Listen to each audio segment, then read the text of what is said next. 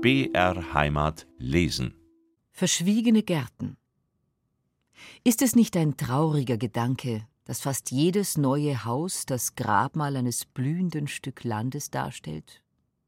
Allzu oft haben wir es ja mit angesehen, wie die Stadt auf ihren steinernen Füßen unbarmherzig weiterstapfte, Rasen aushob, Bäume entwurzelte, blühende Holunderbüsche zertrat. Immer noch, solange es auch her ist, muss ich an eines der Häuser draußen im alten Bogenhausen denken. Just da, wo sich heute die allermodernsten Prachtbauten erheben. Ein wenig abseits von den anderen, die durchwegs bäuerischen Charakter trugen, glich es einer hübschen Villeggiatur, wie wohlhabende Leute sie wohl zu Anfang des vorigen Jahrhunderts besaßen. Selbstverständlich hatte einst auch ihm zuliebe ein Stück Boden sterben müssen. Aber man merkte nichts von dieser Opferung, denn das alte Haus lag eingebettet in einen Garten, der wie eine einzige Fliederhecke anzusehen war. Auf zwanzig Schritte roch man schon den süßen Duft, und von dem Balkon, der das einzige vorhandene Stockwerk schmückte, musste man weit übers Land sehen können. Sicherlich haben in der Fliederhecke in hellen Sternennächten Nachtigallen geschluchzt. Und es war hübsch zu denken, dass in solcher Nacht auf diesem Balkon ein verliebtes Paar eng aneinander geschmiegt stand, den Fliederduft atmete, den Nachtigallen lauschte und den Widerschein der Sterne in den Augen des andern suchte. Ich weiß nicht, wem das heute verschwundene Haus und der gemordete Garten gehörten, sicherlich haben auch nicht immer verliebte Paare darin gewohnt und geschwärmt, aber es war hübsch, sich so etwas auszudenken, auch wenn alles nicht wahr gewesen ist. Weit weg von Bogenhausen, fast mitten in der Stadt, als Nachbar prinzlicher Gärten, lag ein anderer weiter Garten, Eigentum einer vornehmen Familie, die prinzlichem Geblüt nicht nur räumlich nahestand. Eine hohe weiße Mauer umschloss ihn, gleich einer Vertugada. Aber die mächtigen uralten Baumkronen, die über die steinerne Vertugada hinausragten, ließen seine Schönheit ahnen. Niemals habe ich einen Menschen gekannt, der diesen Garten betreten hätte, habe zwanzig Jahre lang in seiner Nähe gewohnt und nie einen Blick hineinwerfen können samtartige Rasen, farbenglühende Blumenbeete, ehrwürdige Bäume, unter denen helle Gartenmöbel stehen, Springbrunnen und verschwiegene Laubgänge. Das alles mag er umfangen haben, aber niemand wusste davon. Da ich Türe an Türe mit ihm wohnte, war mein Verlangen nach ihm nicht gar so groß, und gleich den anderen Mietsparteien unseres Hauses begnügte ich mich mit der Feststellung, ja, der Garten muss wunderschön sein. Dann aber, als das Leben und mehr noch die Wohnungspreise mich aus seiner Nähe verdrängt hatten, wuchs meine Sehnsucht nach ihm. So oft ich an ihm vorbeiging, kam es mir vor, als hätte ich ein Glück versäumt, als könnte sich der Ring meines Lebens nicht schließen, wenn ich diesen Garten nicht einmal, nur ein einziges Mal betreten hätte. Zuweilen war das Verlangen so groß, dass ich an die Besitzer schreiben und sie bitten wollte, mich nur einmal und nur für eine Viertelstunde in ihren Garten einzulassen. Ich tat es aber nie, weil man sich solcher Impulse schämt und fürchtet, für verrückt gehalten zu werden. Als wenn das Unglück so groß wäre, wenn ein Mensch vom anderen denkt, der muss rappeln. Also ich schrieb nie, betrat den Garten nie und nun liegt er verkauft, entweiht, mit gefällten Bäumen und zerschundenem Rasen und erwartet ein Hotel oder eine Bank oder sonst ein neuzeitliches Gewächs, das sicher rentabler, aber nicht so schön ist wie der Garten meiner Sehnsucht und Träume. Verkauft und entweiht liegt er, ohne dass ich ihn in seiner prangenden Zeit betreten hätte, aus Angst, dass mich einer für verrückt halten könnte. Aber es hat wohl jeder solch einen versäumten Garten in seinem Leben. Zuweilen freilich ist es auch ganz gut, wenn sich nicht jeder Garten auftut, dessen Geheimnis reizt. Da ist in einer der winzigen Gässchen zwischen Ludwigstraße und Englischem Garten ein durch eine Bretterwand abgeschlossener Garten, über die ganz wie bei der steinernen Vertugada Baumkronen ragen. Hinter ihnen birgt sich ein altes kleines Haus. Da mich mein Weg einmal monatelang an dieser Bretterwand vorbeiführte, hinter der ich ein süßes Geheimnis vermutete, war es immer mein Wunsch, dass die Türe der Bretterwand sich einmal auftun und mir Einblick gewähren möchte. Eines Tages war dann das Schicksal auch spöttisch aufgelegt und erfüllte meinen Wunsch. Da war aber kein süßes altes Gärtchen, sondern nur ein einziger alter Baum, der in der Nähe besehen sich etwas ruppig ausnahm, und unter ihm lag Handwerkzeug, stand ein Schubkarren, und vor einem Schuppen bellte ein Hund. Es ist doch besser, wenn das Schicksal nicht jeden Wunsch erfüllt. Auch in der Nähe meiner heutigen Wohnung in Schwabing dehnt sich ein parkartiger Garten, den eine weiße Mauer umfängt. Sie gleicht weniger einer Vertugada als einer Mühlsteinkrause, und nicht nur Baumkronen ragen über sie empor, sondern auch Gebüsch, Flieder und Jasminduft dringt über sie her, und sie kann es nicht hindern, dass im Frühjahr ein Regen weißer und rosenfarbener Kastanienblüten auf dem Bürgersteig liegt. Da, wo die Mühlsteinkrause um die Straßenecke biegt, schaut über sie heraus ein Sommerhäuschen, bei dessen Anblick wohl jeder denkt, das muss nett sein, da drinnen zu sitzen. Sicherlich ist dieser Park herrlich, und es könnte wunderschön sein, in ihm zu wandeln, sich allerlei auszudenken und niederzuschreiben. Dennoch bin ich gar nicht neugierig auf ihn. Ich habe nämlich eine Bekannte, die öfters in diesen Garten geht, weil sie mit der Besitzerin befreundet ist. Sobald man aber weiß, dass ein Garten besucht und begangen werden kann, wie andere Gärten auch, verliert er an Anziehungskraft. Dagegen bin ich einem anderen zuliebe, der eigentlich gar kein Garten war, oft mehr als eine Stunde weit gelaufen, obwohl er nur mehr der verwilderte Überrest eines Gartens war, nur noch ein Rasenstück vor einer verlotterten Bauernhütte.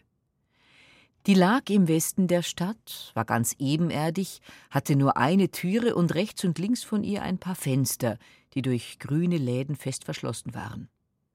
Sie war unbewohnt, denn sie gehörte einem Schwerkranken, der irgendwo in einer Pflegeanstalt lebte. Nach unseren Begriffen hätten auch nur Vierfüßer in dieser Hütte wohnen können. Ehedem hatte sich vor ihr wohl ein weiter Bauerngarten ausgebreitet, der nun verlassen und verkommen war. Kniehoch schossen Grashalme um einen verschlafenen alten Ziehbrunnen, und in dem ungezügelten Grün jauchzten in bunter Farbenlust wilde, üppige Sommerblumen. Und zwischen ihnen, gleich fremden Gästen auf einer Bauernkirchweih, eine steife Malve, eine glühende Feuerlilie oder ein blauer Rittersporn. Ob der Wind von ferne her die Samen der gesitteten Gartenblumen in die Bauernkirchweih getragen? Ob sie ein letztes Vermächtnis der Hand waren, die einst hier jätete und pflanzte? Wer vermöchte es zu sagen? Ich bin oft lange vor dem Zaun gestanden, der dies Rasenstück von der Straße abtrennte, hab gewartet, ob nicht endlich jemand aus dieser wie verwunschen aussehenden Hütte, aus dieser zugewachsenen Türe treten möchte. Natürlich kam nie jemand, aber es war doch spannend, dazustehen und zu warten. Schwabing ist besonders reich an alten, verschwiegenen Gärten. Da ist einer, den jeder Schwabinger kennt, ein weiter Park, der heute wohl ein Trillionenobjekt darstellt. Auch ihn umfängt eine Mühlsteinkrause, aber sie hat einen kleinen koketten Ausschnitt, der einen Blick in die grüne Herrlichkeit gestattet. Dieser Ausschnitt, ein prächtiges altes Gittertor aus Schmiedeeisen, lässt im Hintergrunde des Gartens das langgestreckte Haus erblicken, das zu Anfang des vorigen Jahrhunderts oder noch etwas früher erbaut worden sein mag. Es trug einst einen gar poetischen Namen Rosenschlössel und soll von einem verliebten Kurfürsten für eine schöne Frau gebaut worden sein, zu der er von Schleißheim per Fernrohr herschmachten konnte. So galant war man damals, und zu solch nützlichen Zwecken ist das Fernrohr erfunden worden. Hinter diesem prächtigen schmiedeeisernen Gitter sah man früher auf sorgsam geharkten Wegen stolze Pfauen schreiten, Enten quackeln, wohlgepflegte Hunde ein munteres Spiel treiben oder auch eine Schar alberner Haushühner umherjagen. Alles sah schön herrschaftlich und zugleich poetisch aus. Ein wenig wie Lillys Park auf dem bekannten Bilde von Kaulbach. Dann erlebte das Haus seine historische Stunde. Ein bekannter Führer der Rätezeit hielt sich dort in einem Wandschrank versteckt. Was sich der alte, prächtige Park mit seiner galanten Vergangenheit wohl über diese Gegenwart gedacht hat? Es gibt aber, zwar nicht in Schwabing, aber auch nicht allzu weit von ihm entfernt, einen Garten mit noch viel pikanterer Vergangenheit. Eine Vergangenheit, die lebendiger im Gedächtnis steht als das verliebte kurfürstliche Fernrohr. In einem alten Gartenstück, Eigentum eines künstlerischen Vereins, steht ein verwitterter Pavillon, der niemand anderem gehörte als, haltet den Atem an, Tyrannenhasser und Moraltrompeter, der Lola Montes. Eingebettet in Wiesengrün und Wipfelrauschen steht er da, und pathetische Gemüter mögen nun zur Harfe greifen und vom greisen Lüstling, der feilen Dirne, dem edlen Volkszorn und der entfallenen Krone schwafeln. Der kleine Pavillon aber schweigt, und gleich ihm schweigen Halme und Wipfel. Nur ein sehr feines Ohr vernimmt noch, wie ein verliebter alter Herr stolpernde, zuweilen verfängliche Verse drechselt, während eine hübsche, freche Tänzerin ihn ausbeutet und auslacht.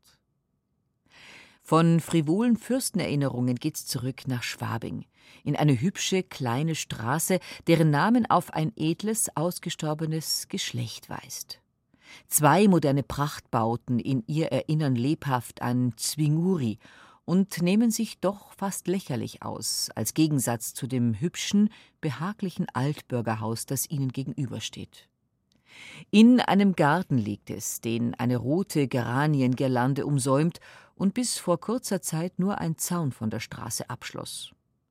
Unter einem wunderschönen alten Baum steht eine zierliche kleine Bank, und Haus und Zaun und Bank und Geranien gaben ein so liebenswürdiges Biedermeierbild, dass man meinte, hier müsse ein junges Fräulein im rosa Kleid sitzen und Mimili lesen. Neuestens aber hat sich der Zaun zu einer Hecke verdichtet, und als ich einmal neugierig durchspähte, was sich hinter ihm wohl bergen möchte, da sah ich, dass im Mimili-Garten Wäsche aufgehängt wurde.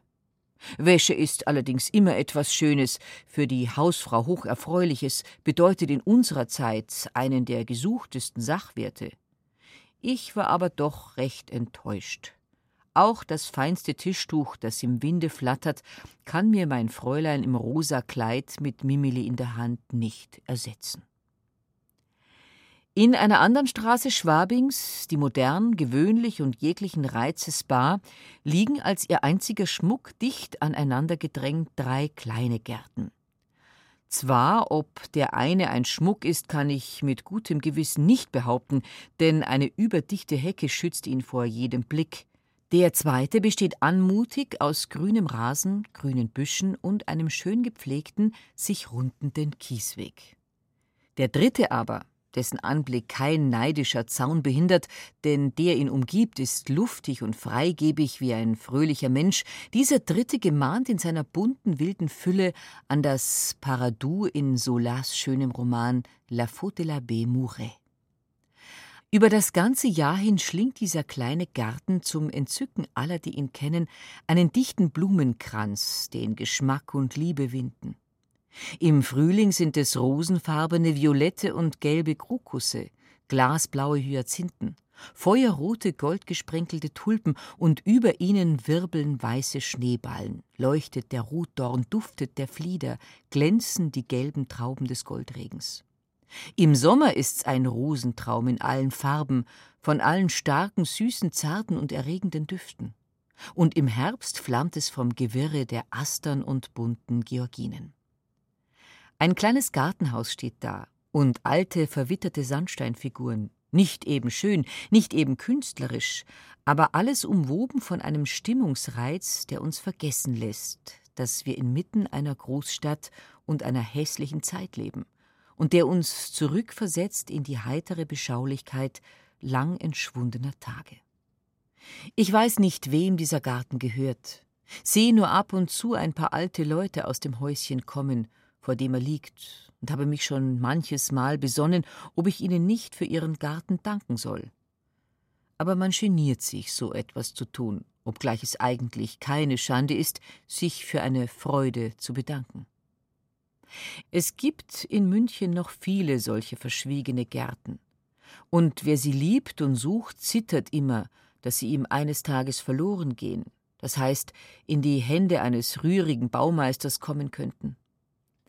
Die große Kalamität der ruhenden Bautätigkeit ist für all diese Gärten und ihre Liebhaber ein wahrer Segen, wenn vielleicht auch nur eine Gnadenfrist.